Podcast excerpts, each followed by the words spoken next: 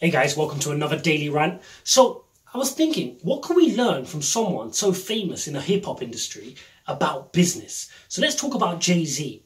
When Jay Z's first album dropped, Reasonable Doubt, it was focused at just the hip hop industry, right? He had his specific niche, everybody loved him for it. But guess what he learned? He's very smart. He realized whilst that niche loved him, this isn't going to get him to the mainstream. And we can take this all away within our business. You can start off with a small niche, exactly like Facebook did, by the way. Facebook started with just universities.